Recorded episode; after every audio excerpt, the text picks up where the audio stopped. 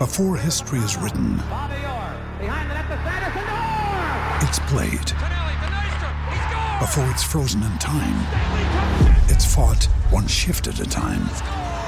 Before it's etched in silver, it's carved in ice. What happens next will last forever. The Stanley Cup Final on ABC and ESPN Plus begins Saturday. Another day is here, and you're ready for it. What to wear? Check. Breakfast, lunch, and dinner? Check. Planning for what's next and how to save for it? That's where Bank of America can help. For your financial to-dos, Bank of America has experts ready to help get you closer to your goals. Get started at one of our local financial centers or 24-7 in our mobile banking app. Find a location near you at bankofamerica.com slash talk to us. What would you like the power to do?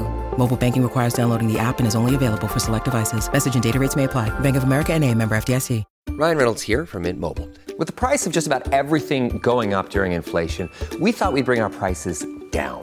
So to help us, we brought in a reverse auctioneer, which is apparently a thing. Mint Mobile unlimited premium wireless. Ready to get 30, 30, bit to get 30, bit to get 20, 20, 20, bit to get 20, 20, bit to get 15, 15, 15, 15 just 15 bucks a month. So, Give it a try at mintmobile.com slash switch.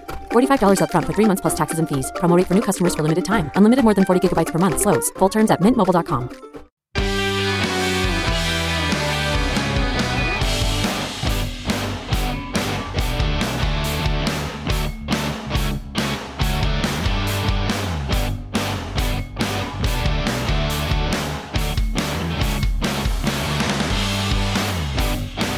Hello and welcome back to a brand new DNF1 F1 podcast. I hope that you're all doing well and thank you as always for being here. It means a lot and it's great to have you along for a bit of F1 chat and discussion. As in this episode, after a bit of an interlude, so of course apologies for the lack of content in the meantime, but we are here to preview the Qatar Grand Prix. And joining me on this episode, the DNF1 panel this evening, we have Lee Wallington. First of all, Lee, good to see you. How are you doing? It's been a little while, but uh, are we ready, rested for the final chapter of the F1 season? Yeah, I'm good, thank you. I'm looking forward to well, hopefully be an interesting weekend, but uh, also where Max may wrap up the title, or I say wrap may, but uh, very likely. Yeah, he probably will in all in, all purposes, of course. Um, but uh, it's a great place to start. Of course, we should talk about that because Max Verstappen now is on the verge of securing his third consecutive Drivers' World Championship, and I don't think there are going to be any arguments that he hasn't deserved it this season. But the interesting talking point is that it is very possible that he could secure this on Saturday. It's a sprint weekend. Uh, I think this is the fourth sprint race this season, if memory serves. I might get my numbers a bit mixed up. Either way, of course, we've got a cluster of sprint weekends coming our way. Of course, the next one in Austin in a couple of weeks' time as well. But Max Verstappen has the opportunity to secure the Drivers' Championship on Saturday, and it's never happened before. So I suppose the question we have to ask ourselves, Lee, first and foremost, is can Max Verstappen win a world championship in a normal, traditional way? Uh, he's got to have a very bad Saturday if he's going to win it in a traditional way way on a Sunday. Um, so it, it's very unlikely based on his recent performance. Um, I think he'll be the first person to win it on a Saturday. Yeah, maybe Max might decide to just pull over on the last lap if he's leading the sprint race. I think, you know what, I want to win the championship on a Sunday. Um, it's going to be a strange feeling, of course, because, you know, as a fan, we've been so used to this idea that the end of the Grand Prix weekend, the driver wins the world championship, whoever it is, and you know they go on the podium if they finish in the top three. They're celebrated. They have some special sort of things planned for the driver in particular, especially when they're able to plan for something like this. And of course, with Max Verstappen, you probably could have planned this season that he was going to win the world championship as early as Bahrain. Um, it, it's been that kind of season for him, and for the purists, it's probably going to be very strange to see him possibly win this on Saturday. He only needs three points after all, and that, of course, depends on whether or not Sergio Perez can get the maximum number of points this weekend. This is the only other driver mathematically that can still win this world championship. Um, I mean, what are your thoughts, Lee? Are you how do you feel about the prospect of seeing Max Verstappen or any driver in this matter winning the world championship before the main race on Sunday? Any driver winning on the championship on a Saturday, I think is very anticlimactic. Um, and say that because, firstly, if you've won the race on a Sunday, you'll be on the podium, yay, you're world champion, big celebrations. Out come the teammates with obviously the world championship t-shirts on. They all like to prepare when they think they're saving for when they think they're going to win the championship when they're obviously in the contention, which obviously Max has been all season. Red Bull probably made those in pre-season, didn't they? Oh yeah, once they saw the lap times, as like soon as the car rolled out. um, but on the Saturday, they don't do the podium. It's just uh, the interview from the track. So you don't get any celebrations on the podium. You don't get all the team wearing the shirt, although I'm sure they'll still be wearing it, but you won't see that um, for the most part from the celebrations on the track. Um, and it'll be very, for me, it's a very down, somber, not somber because it's sad, but it'd be a, very somber moment because it's not the podium, it's not the Sunday, it's not the big event. And it's like, well, this is a bit uh, disappointing. It's uh, that's for me why I think it's bad to win the championship on the Saturday. Yeah, I mean, this season in particular, I can imagine a lot of fans have seen a lot of races this season and considered them almost dead rubbers just because of how dominant Red Bull and Max Verstappen have been.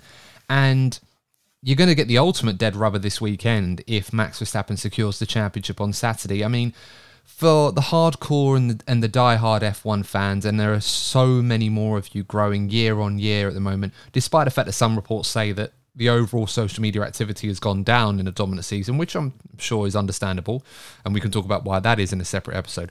My point being is that if you're a casual fan, you're not going to necessarily watch the sprint race because you might be busy on a Saturday or you might be doing something else or it might not be of interest to you. You might just want to watch the main race and you'll turn up, you'll tune in on Sunday, wh- whatever time, wherever you are watching around the world, and you'll probably be disappointed to hear that the one story of the season that we all look forward to towards its climax, it's already done we already know who's going to win the world championship. I mean, as I said, jokingly, in truth, we've known since Bahrain, but um, although realistically, it's probably Miami where I think we got a real good idea specifically who. But all jokes aside, it is a little bit disappointing um, that of the prospect, even though it will, you know, be historical and it will be is what it is. But uh, I don't know. I'm with you, Lee. I, I I don't like the idea of the World Championship being won on a Saturday. I'd very much rather it happen at the end of the main race on Sunday. If Max Verstappen gets the points he needs to do it or wins the race, then great. That's a nice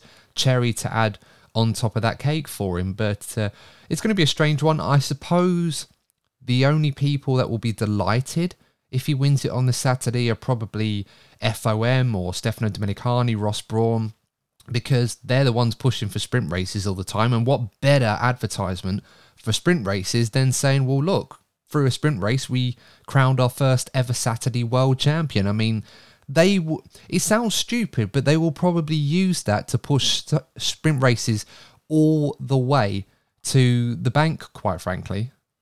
Yeah, they probably will, but it, I know it won't happen. But you just imagine that um, Saturday it's packed. They see Max Verstappen win the world championship, and on Sunday the circuit's empty because no one's bothered turning up because oh, we saw the championship yesterday. What, what are we here for? It's true, Um, yeah. I mean, it won't happen because people pay a lot of money to go. They'll go for the whole weekend. It's an event, but oh, it'd just be so. It'd be funny to see if that did occur.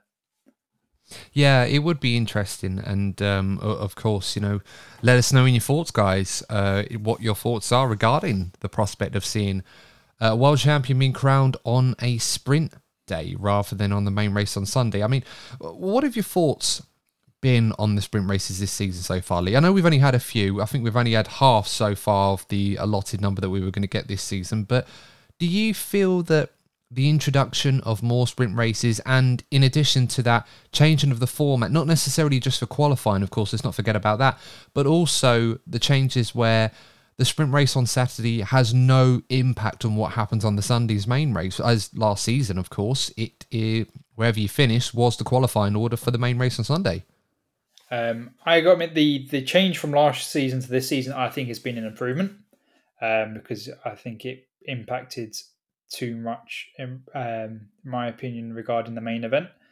Um,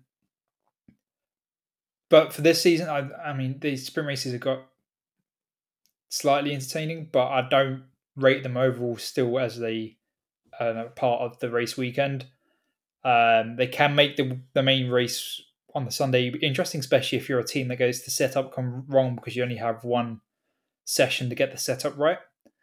Um, but for me, I like some of the drivers, like Carlos Sainz, for example. He he really thinks that if they're going to stick with a sprint race, they should do reverse grid.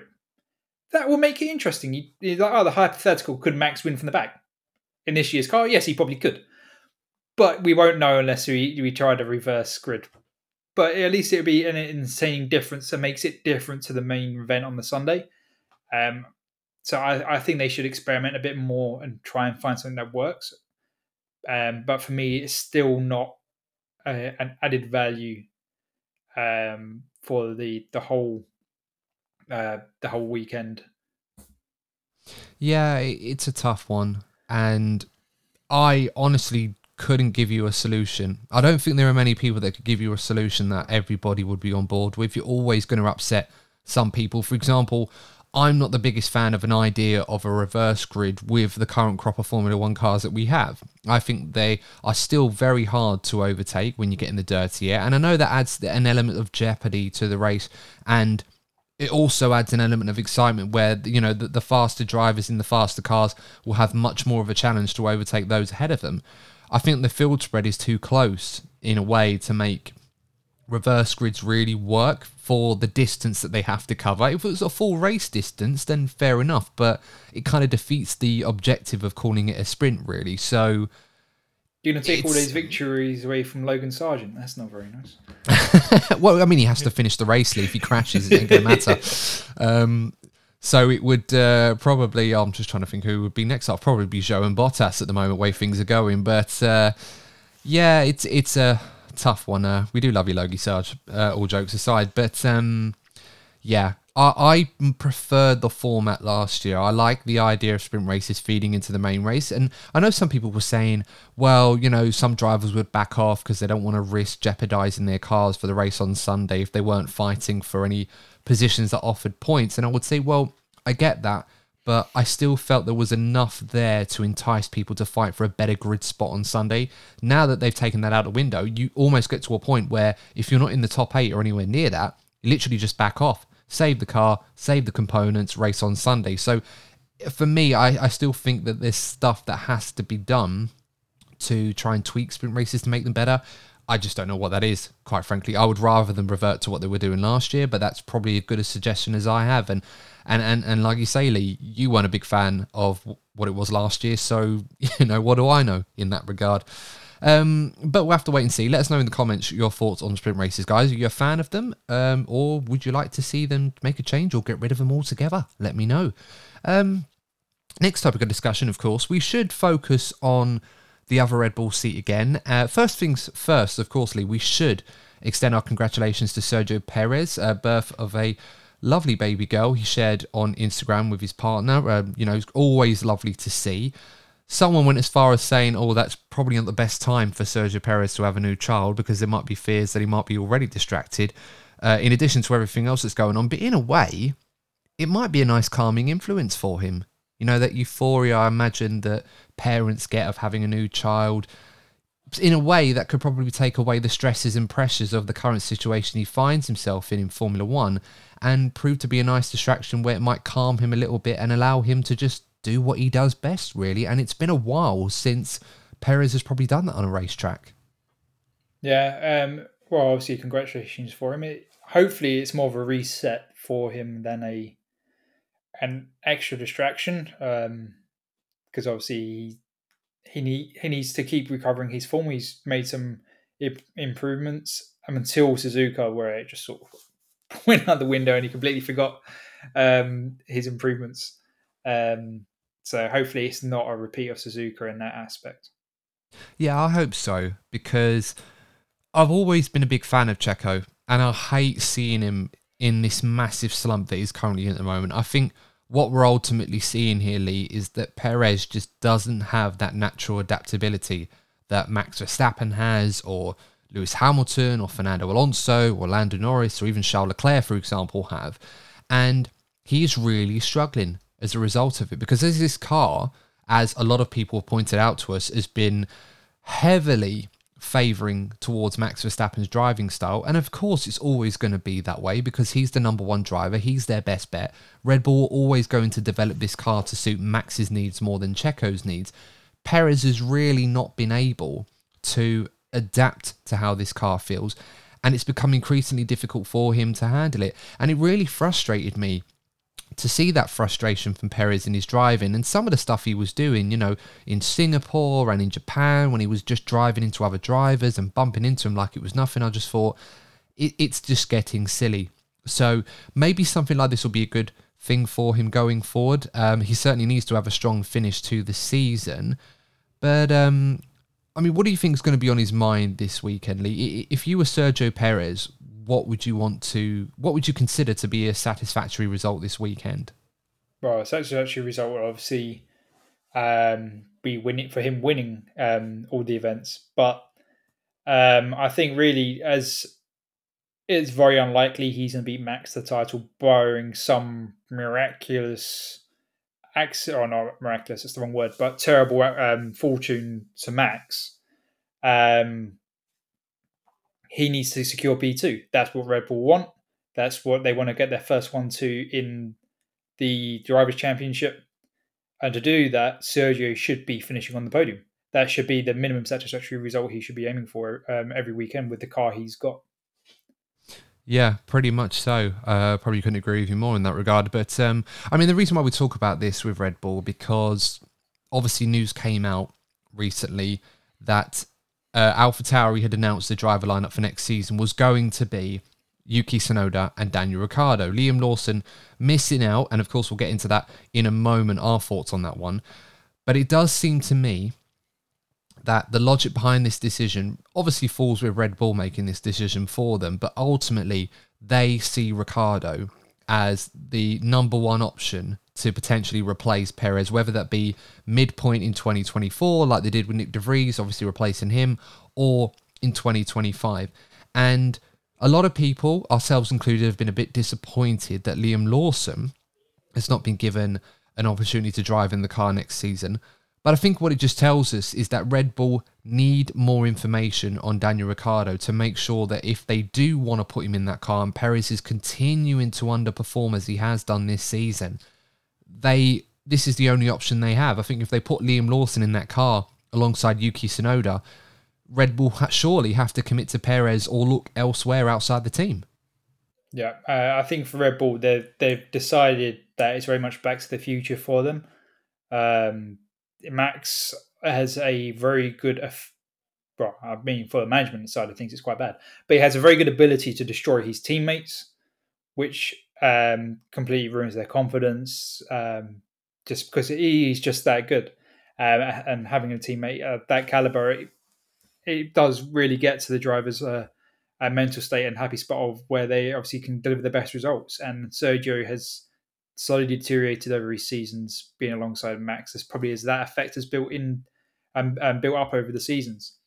So I think Red Bull have already decided that the future is not with Sergio be if, as you said, he goes mid-season or he goes at the end of the season. He, I doubt he's going to be there in 25. Um, and it's all about Daniel. And obviously, they may have a problem if they deem Daniel not good enough, and they haven't. He has. He's not the driver he was when he left. They may have a problem because I don't think there's another driver that can right now be a good teammate against Max, um, uh, which is really where they're going to be seeing themselves that um, that they really need to have a good number, solid number two. When you need mealtime inspiration, it's worth shopping Kroger, where you'll find over 30,000 mouthwatering choices that excite your inner foodie. And no matter what tasty choice you make, you'll enjoy our everyday low prices, plus extra ways to save, like digital coupons worth over $600 each week. You can also save up to $1 off per gallon at the pump with fuel points. More savings and more inspiring flavors make shopping Kroger worth it every time. Kroger, fresh for everyone. Fuel restrictions apply. Yeah, I agree with you. And as I said already, I, I think this is a decision that they've made thinking about potentially mid season 24 or 2025, quite frankly. I think if they didn't plan to promote either of the AlphaTauri drivers into that Red Bull seat, I'm pretty certain they'll probably go with Liam Lawson. If you don't go with Ricciardo, then that's pretty much his F1 career over in that regard, or unless another team miraculously takes him on, like perhaps Williams, for example, who still currently have a seat at their team. Um, you kind of end up in a position where they really much they have to take him on or just don't bother. So it's a tough one for Liam Lawson. I personally, I think Liam has done a very, very good job. I think all, with all respect to Yuki Tsunoda, I think Liam Lawson has outperformed him in the races that they have competed in together. If you um, amalgamate all of their performances um, together, it doesn't take anything away from what Yuki has done at the start of the season. But I think you, you and I agree, Lee, that Yuki Tsunoda was never even considered by Red Bull for a seat uh, with the senior team. Obviously, you know, a Honda driver, and with Red Bull looking to distance themselves away from that, with Honda being a part of Aston Martin, there isn't really an option for Yuki Tsunoda to be trusted enough to drive in that car alongside Max Verstappen going forward. So you're almost left with a situation where it's either Ricciardo or you have to look elsewhere. Yeah, it's very much a Ricciardo or elsewhere. Um, and they know Red Bull know that any other driver elsewhere is secured in a long term contract that is not available um, and the timeframes they're looking at. Um, or they're going to have to pay out a lot of money to outbuy contracts, which I mean, no team wants to pay out that kind of money um, if they can avoid it. So it may be a stopgap measure, but they they they don't have any other option apart from Daniel. Um, which is why I said, as if Daniel's not good enough, they're really going to be stumped at who who they can have alongside uh, Max um, in the midterm future. Yeah, I mean, it's only a couple of races, and of course, we'll get an opportunity to see Daniel Ricciardo once he recovers from injury. Of course, we're not going to see him this weekend. I know there were rumours saying he might, but because it's a sprint weekend, despite the fact that he was doing okay in the sim in terms of his lap time and his numbers were good, he still wasn't 100% comfortable driving on the sim. And I'm pretty sure Red Bull wanted to give him an FP1 outing, but because it's a sprint weekend, if Liam Lawson doesn't drive an FP1, he's got no practice time before sprint quali and then the sprint race, and he won't get any practice time until FP2 before the race on Sunday. So it wasn't really practical to have him in that car. So, from what we understand, Liam Lawson's going to be driving this weekend, and then he will hand over to Daniel Ricciardo in Austin in a couple of weeks' time. Um, so yeah, you you got to feel for Liam Lawson, but obviously he's got that option for 2025. I can understand why Red Bull have done that. I think we've pretty much laid out why they've done that because they need to establish this potential route for Ricciardo to come in. And as we said already, if Ricciardo's numbers are good enough, even though he's not one of those drivers that I would consider to be adaptable, so this will not be an easy car for him to handle. But given the nature and the characteristics of the Red Bull and how they like to set up their cars, it does give Ricciardo a better chance at being able to get the most out of this car to do the job that Red Bull require as a number two driver than perhaps someone like Sergio Perez is at the moment. Yeah, they, Sergio's definitely struggling with driving that car, and and obviously Daniel, recent history has struggled to drive another car, um, but he will probably get a better performance out of the Red Bull, um, and he may feel like he have, will have a shot of obviously winning championship. But obviously, every driver wants to be in the fastest car. And when Daniel, or if Daniel gets into that Red Bull, he may obviously go with it, the expectation that he can fight Max and he can win the championship, which is obviously still is his goal. He doesn't want to be the goal of being a just number two driver. He will want to win the championship. So he's aim is obviously to be in the fastest car, which is still going to be the the Red Bull. Yeah, absolutely. And there's a lot of reasons, not necessarily just the driving, why Red Bull would want Ricciardo back in their car, if of course he is quick enough. So we'll have to wait and see. But that does seem to be where they're leaning at the moment. So I guess we'll just have to see how things play out towards the back end of this season, and of course the first half at least of 2024. Definitely one to keep an eye on. Let's move on to the next topic of discussion, and it is the fight for P2.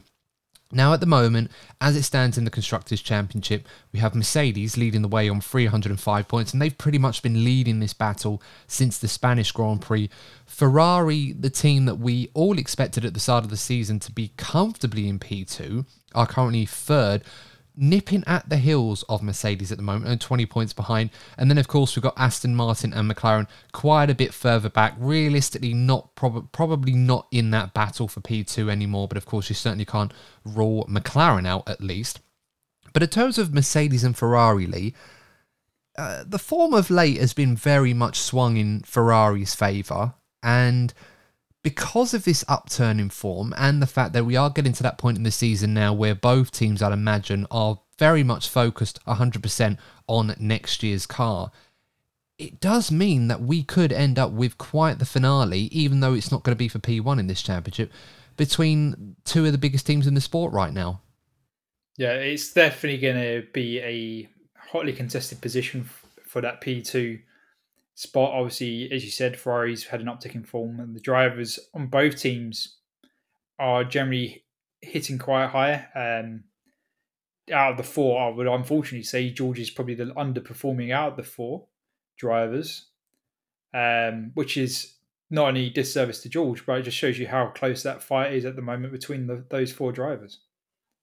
Yeah, it's a very big contrast at the moment. I think it kind of ties into the conversations that we've had quite a lot this season about who actually currently has the best driver partnership. And in terms of ultimate pace, Mercedes probably edge it with Hamilton and Russell. I mean, I think out of the four, George Russell is probably fourth in that regard, but Hamilton is definitely first out of the four.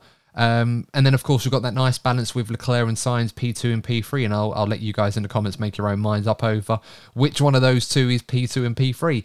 But all jokes aside, um, it's such a close battle. Ferrari have been nipping away at Mercedes. I don't think it's necessarily just about car performance, where Ferrari have found some gains and understood their car better, so they've been able to get more out of it. But I think as a pair, when the two drivers from each team have come together on the same piece of track. Ferrari as a collective seem to be able to handle these situations between their drivers much better than Mercedes do at the moment in terms of the fact that um, both Mercedes drivers are always scrapping at each other and there's always arguments about who are they fighting. George Russell's words, of course, from the Japanese Grand Prix. Ferrari, on the other hand, yes, there are moments where, of course, they have the same thing, but at the same time, they don't really scrap too much between each other, if at all. And usually, the way the races pan out, the strategies kind of sort out that battle for them rather than the Mercedes drivers who always seem to be on each other throughout the distance of the race. Yeah, um, Ferrari have focused a lot on their weaknesses, and I think they've made some big improvements in their tyre management, which is where I think a lot of their recent gains have come from. Um, but they, as Ferrari, they're not making as many mistakes as they made earlier in the season regarding strategy or drivers or uh, pit stop. But they they they're always either splitting their strategies or one driver is not so comfortable in the other tire. So they always end up, as you said, in different parts of the track. They, apart from Monza, where they had the very risky uh, fight towards the end of the race, um, they they're always in different parts, or they they're not afraid to use team orders. Where Mercedes really don't like using team orders, where they can avoid it. Obviously, there was the whole discussion about DRS out last time out if they should use it or not, and in the end, Mercedes decided to force that through as a team order. But Mercedes really don't like using team orders. Um, where Ferrari are happy to use it if they think it's going to benefit them as a result. Yeah, it's a tough one. I mean, there is a bit of gamesmanship going on particularly at Mercedes at the moment. I think Monza is a prime example with Ferrari where the two drivers were going for that podium, but there wasn't any sort of bad blood on the radio or complaining or moaning. They were just fighting each other. Um, if anything, it was just the fans, myself included, watching on thinking, what on earth are these two doing here? If they'd been it, then well, I mean, you can only imagine what would have happened if they'd have done that. But Mercedes, it seems to be every single week with Hamilton Russell. And you mentioned splitting the strategies even though Mercedes are trying to do that with these two, they still find each other on the same piece of track almost every single race right now. So it really does make you wonder are Mercedes in a position where they're in they're in danger of not being able to consolidate P2 because their drivers are more interested in playing the game to suit their own ends rather than suit the needs of the team. Whereas Ferrari at the moment, I mean, look at Singapore, for example. Charles Leclerc basically sacrifices a chance at P2 to make sure that Sainz finishes, um, wins the race, and it, it came to pass. When does Leclerc ever do that? when he's trying to fight for wins himself. Very rarely. So it does for me. It shows right now that the Mercedes drivers do seem to be fighting for their own ends rather than that of the team, whereas Ferrari, their guys do seem to be playing the team game at the moment. Yeah, I would say they're playing more of a team game at the moment. Um, but on the, on the Singapore reference, I got a feeling Charles wasn't um, privy to the information that he was the sacrifice until later in. No, in of the race. course, of course. but radio, his radio message, yeah, he, wasn't too keen on that once the team told him. No, they Um, told him that, but of course, you know, he, wasn't complaining or whinging about Yeah. that. I think he just got pointed. point was like, you know what, we just got to crack on with it because Sainz is winning and, and Leclerc sees the bigger picture. What I, what I'm suggesting, um, and I probably should have phrased this better, is, you know, if you're fighting for a world championship, like Hamilton and Rosberg were, for example, I can totally understand why the drivers are not going to care about what the team wants. They're going to focus on what they want to do. And, and that's how it should be. But when you're fighting for P2 in the constructors, neither of you are anywhere near the world championship fight. Surely it makes more sense to work together rather than against each other um, in order to make sure they get that job done. Because if they're not careful, Ferrari could nick P2 off of them. Yeah, um, uh, on that, I, I, I do agree. That the that gamership could come back to haunt Mercedes. Obviously, the it's the whole political fight of who's the number one in Mercedes. Is it the is it Lewis's team or is it George's team as the up the uh, up and coming star? Uh, which direction they want to develop the car? Um, and it, the thing, and it's I for me, I think Ferrari will probably beat Mercedes two P two. I think right now they're uptick in form um, and you said the driver harmony will will be, um, beat Mercedes um, over the rest of the season, but it would definitely be a close fight. It's very close at the moment. Only 20 points between the two. Ferrari's form has been very, very good at late, and uh, it's certainly not out of the question for them to get that. And I think if they were to get that, I think they'd be pretty happy given how dire the earlier parts of the season has been. As I said with Mercedes, they'll be very disappointed if they relinquish P2 after having it for so long and looking like the best of the rest at the moment, but we'll have to wait and see. A quick one on Aston Martin and McLaren. This one, of course, is gathering pace as well. McLaren only 49 points behind Aston Martin, which does seem like a lot, but McLaren are the highest scoring team at the moment in the second half of the season after Red Bull, of course, and more specifically Max Verstappen, if you want to go that far. And uh, right now, Lee, we have McLaren looking like the best of the rest, and I'd be very surprised if that wasn't the case this weekend as well against Aston Martin, who are literally scrapping right now with Fernando Alonso to get a championship point, and Stroll is absolutely nowhere. So I think even though the points deficit between the two is much larger than what we see between Mercedes and Ferrari, I feel even more convinced that McLaren are going to pass Aston Martin than I would do Ferrari passing Mercedes. Yeah, I, uh, for me right now, McLarens are generally fighting Red Bull, Ferrari, Mercedes, where Aston Martin are fighting Alpine. They're slightly faster than Alpine, but they're slowly falling into the clutches, of performance wise, of the Alpine land, and not obviously uh, anywhere near on the constructors' points. But it's the it's the ninth and tenth position on the, ch- the championship, which is just uh, in the constructors' points uh, at the end of a race, which is one or two points on a normal weekend, and the McLaren's getting tens of points. That with the amount of races we got left, it's it really should be a, a slam dunk for McLaren to, barring a nightmare of a few weekends, to overhaul that difference. Yeah, I mean, we can say what we want to say about Aston Martin and their decline in the second half of the season, and I'm sure that they will have plenty to learn from this experience. But the reality is, is they only ever had one driver capitalizing on the performance of the car when it was good, and then you had Lance Stroll. Okay, he was recovering from injury, but there was we heard so many different lines from Aston Martin this season, Lee, that Uh, that um, Stroll had recovered. He's back to himself again. I think it was as far as Monaco where they said he was back to full strength again and full performance. And he really hasn't been able to get on top of this car or extract anywhere near the performance level that they require from him. And I think that when we look back on the end of this season, if Aston Martin end up finished in P5, it's going to look very bad on Lance Stroll as a driver. I can't help but feel, injury aside, his stock has fallen quite significantly this season. Yeah, I, I think it's taken quite a battering. He's obviously not had a lot uh, or the highest of um, opinion in the sport regarding his caliber as driver, but he's been slowly chipping at proving why he deserves to be in the sport. Obviously, he's had his pole positions, he's had some really good races, and this season I think is completely undone all that hard work he's done over the last few years. Yeah, very much so. Uh, some more good news for McLaren, of course. They announced that they're after years of planning, preparation, and construction, their words, on their social media, the new wind tunnel at the McLaren Technology Centre is now up and running. Now, Lee, that is obviously fantastic news for McLaren, a team historically have been very much used to uh, borrowing wind tunnels. Of course, famously borrowing the Toyota wind tunnel in Cologne for many, many years. And of course, it did contribute to a lot of their success.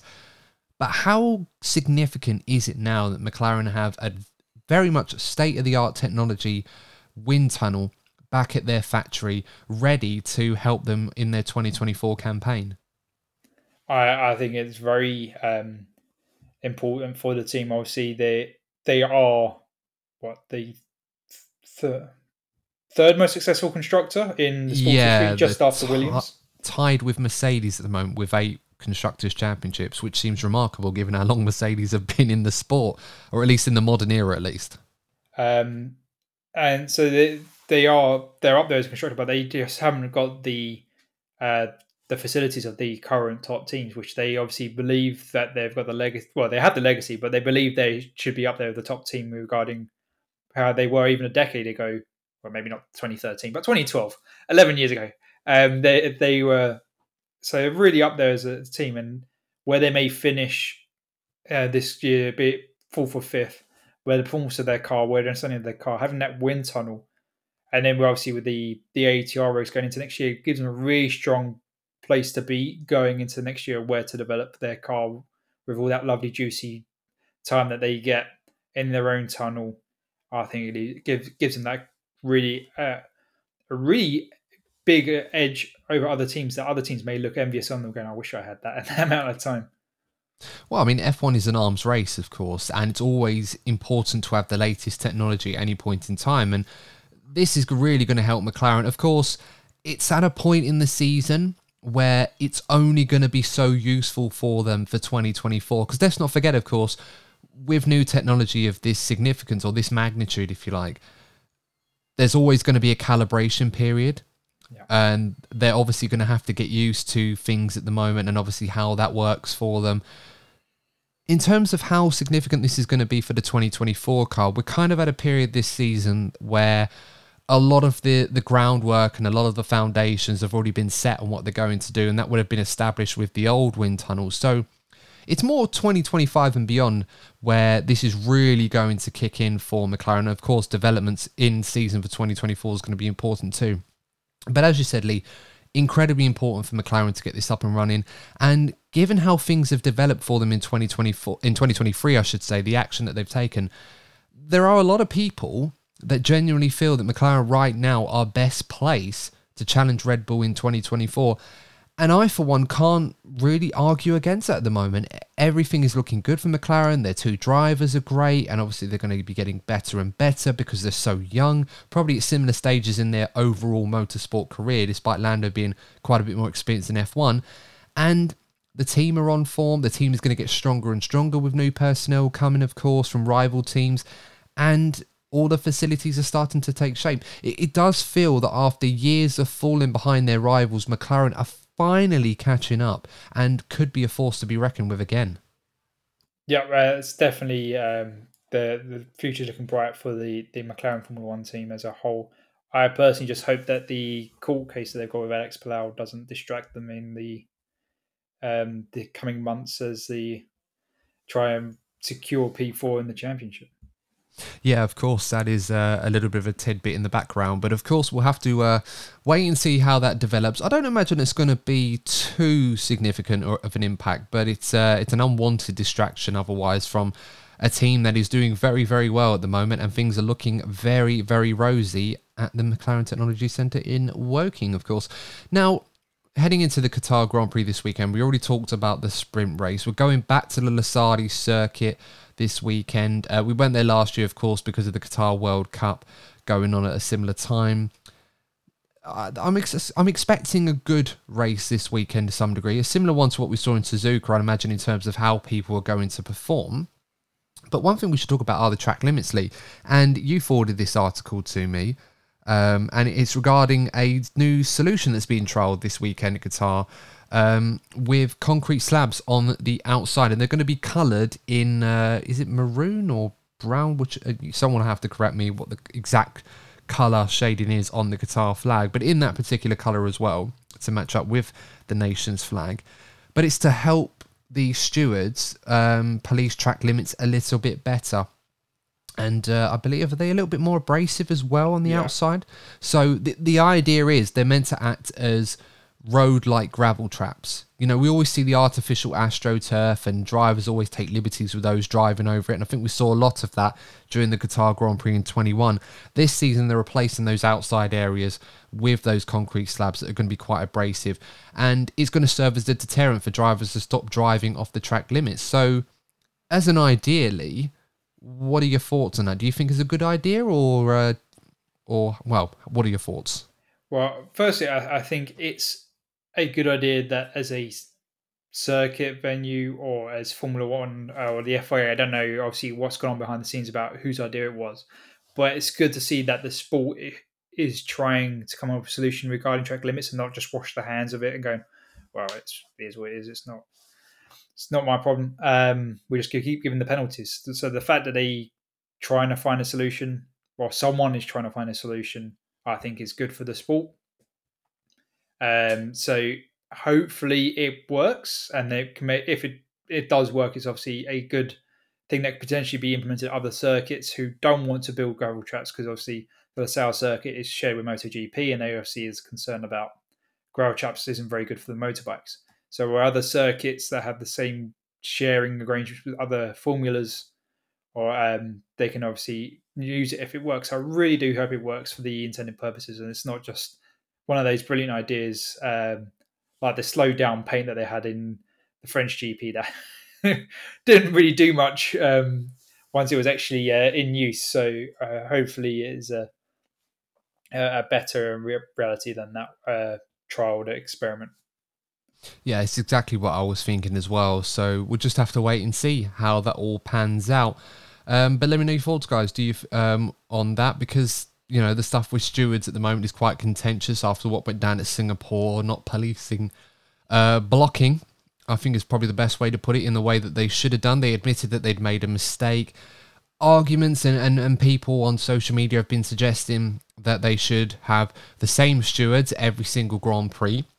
Me personally, I don't see a problem in that at all. But of course, that does open up a different can of worms as to if the stewards are wrong once, do you want them continuing at other races? So it's a hot topic of debate, and I'm sure we'll probably hear more about it throughout the rest of this season uh, regarding the stewards uh, as a well how they represent the sport really and and, and what the, the job that they're currently doing um, so let's move on to uh, well thoughts on what's going to go down this weekend lee uh, as i said already this was a circuit that we saw a lot of abrasiveness, a lot of tyre failures. I think we got four tyre failures in the race in 2021.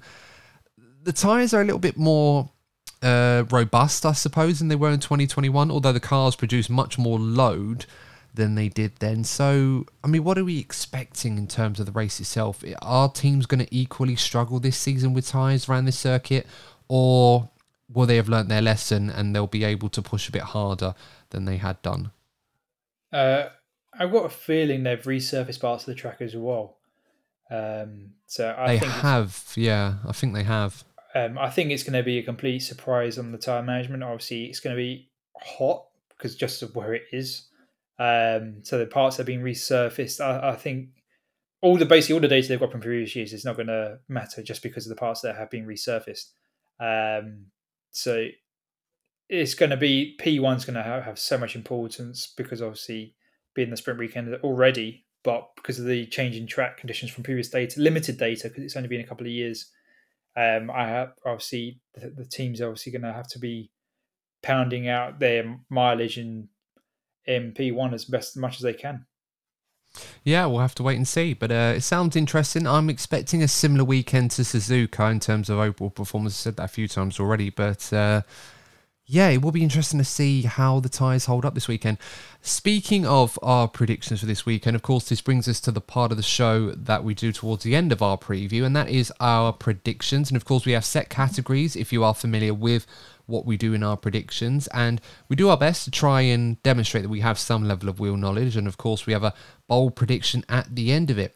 And the first category that we do for these predictions is the best surprise. Now, this is the driver or the team that we think will provide the best positive surprise of the weekend.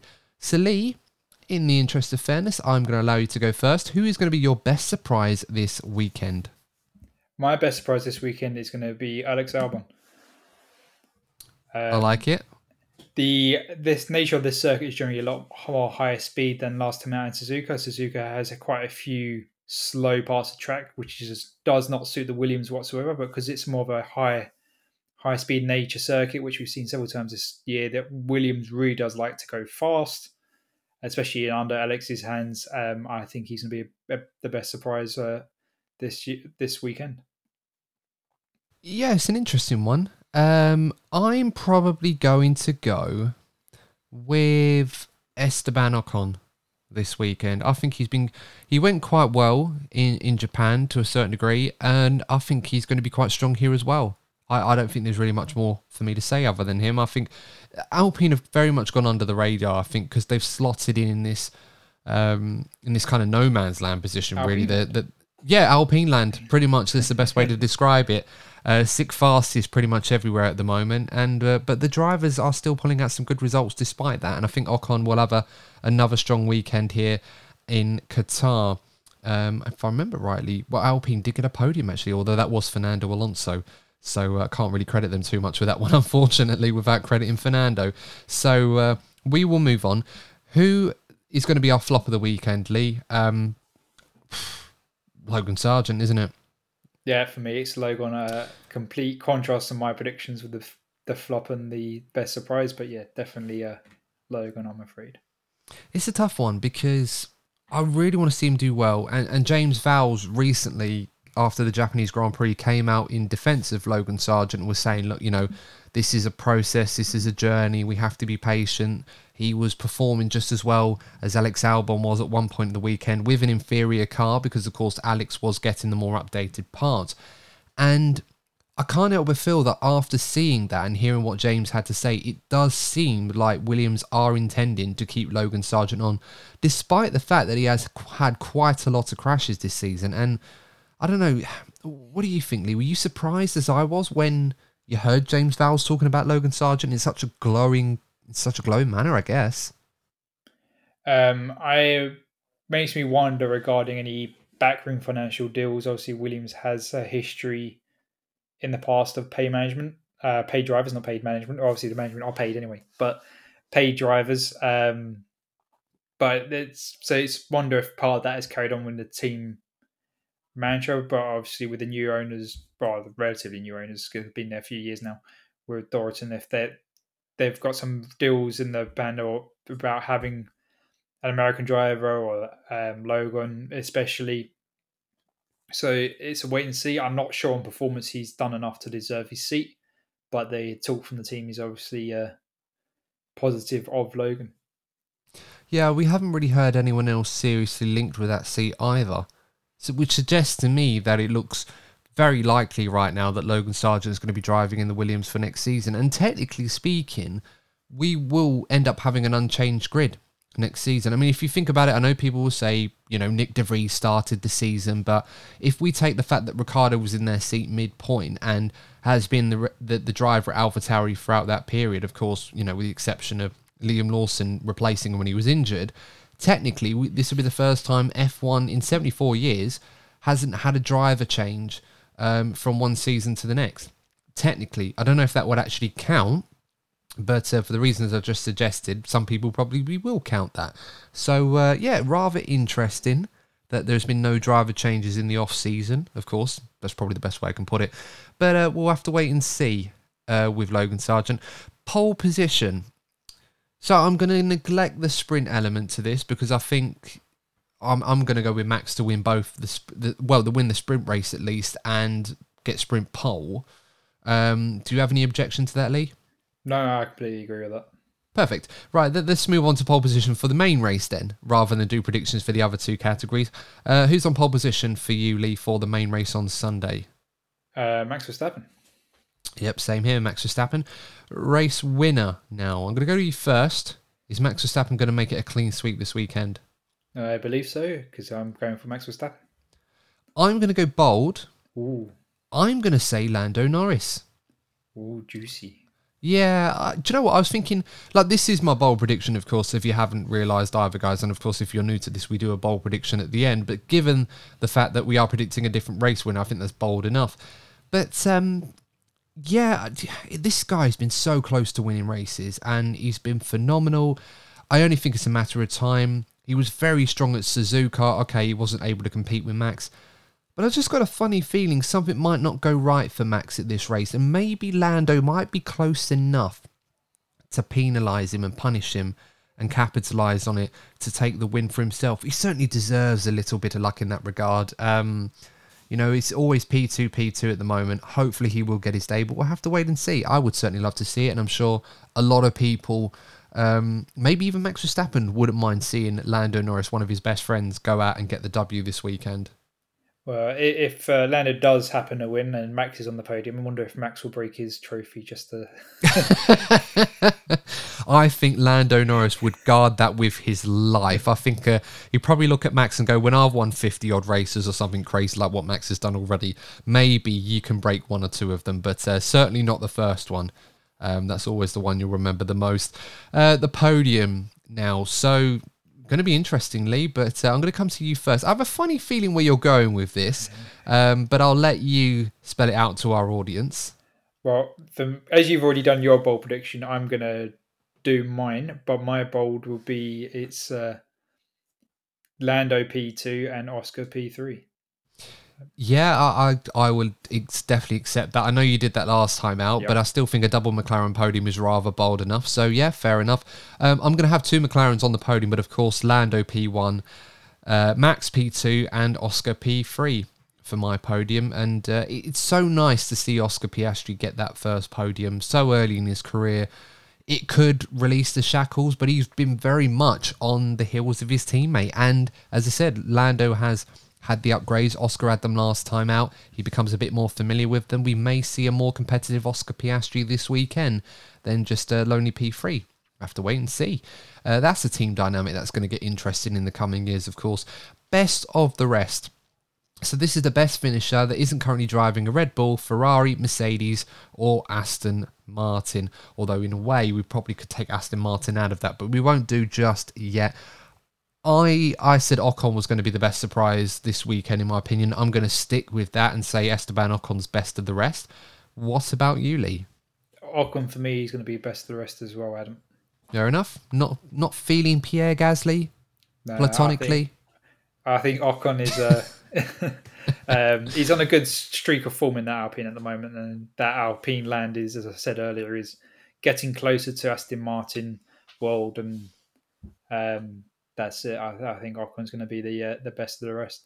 Yeah, it's a real fall from grace, isn't it, for Aston Martin this season, where at one point they were challenging even Red Bull to a certain degree and leading everybody else, and yet now Fernando Alonso is complaining on the radio about being fed to the lions when he's trying to fend off the Alpines. It's um something he probably wouldn't have enjoyed, given how good this season has started, but. Uh, it does feel like such a long time ago since this season started. I don't know if it's just me, but it does feel like it's been a long season. Um, well, we've already done our bold predictions, so I think we're probably better off leaving it there, quite frankly. But uh, let us know your thoughts, guys. Get your predictions in the YouTube comment section. Of course, if you listen to this on your favourite audio platform after giving us a five star review, of course, if you think we're worthy, head over to the YouTube channel type in DNF1. Let us know your predictions in the comments section. Of course, the same goes to you, lovely, that watch this on YouTube as well. But of course, don't forget to like the video, subscribe to the YouTube channel, and um, until next time, guys, I think that's we're going to have to leave it there. But thanks for tuning in as always. Stay safe, and we'll see you in the next episode of the DNF1 F1 podcast. And remember, as always, if you're not first, you're probably DNF1. Take care.